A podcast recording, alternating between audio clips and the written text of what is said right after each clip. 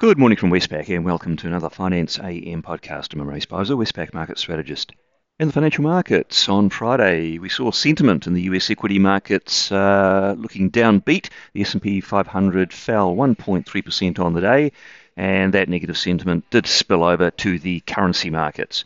Bond yields, though, they went their own way, and bond yields rose ahead of this week's important gathering of central bankers at Jackson Hole in the US. In the currency markets, the US dollar index closed up 0.6% on the day. All of the majors fell against the US. The Aussie dollar fell from 69.22 to 68.59, making a one month low. And the worst performer was the Kiwi dollar. It fell from 62.40 to 61.66, also making a one month low. Aussie Kiwi cross, it rose from 110.80 to 111.47.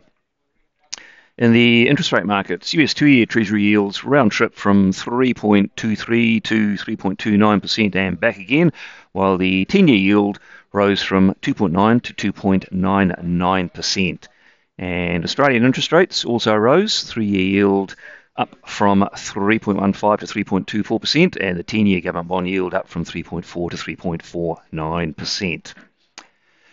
In the commodity markets, uh, minor movements uh, all around. Brent crude oil down 0.3% to $96, copper up 0.7%, gold down 0.7%, and iron ore down 0.8% to $99. Uh, not too much on the economic calendar to drive markets on Friday. Uh, worth mentioning that one Fed member, Barkin, was out on the wires speaking, and um, has uh, emphasised that the Fed is very serious about uh, bringing inflation down and will do whatever it takes to get to that 2% goal. We've heard that from a number of members of the Fed of late, uh, and this seems to be a message that they want to get out there. On the day, what's out there could be market moving. Uh, really not a great deal on the calendar locally or globally. Uh, in the US, a second tier item, a Chicago Fed Activity Index, expected to weaken further. Uh, not really a big market mover, and that's really about it. So I think uh, markets will be, uh, for the most part, uh, looking ahead to this very important gathering of central bankers, which happens every year in uh, Jackson Hole, Wyoming, in the US.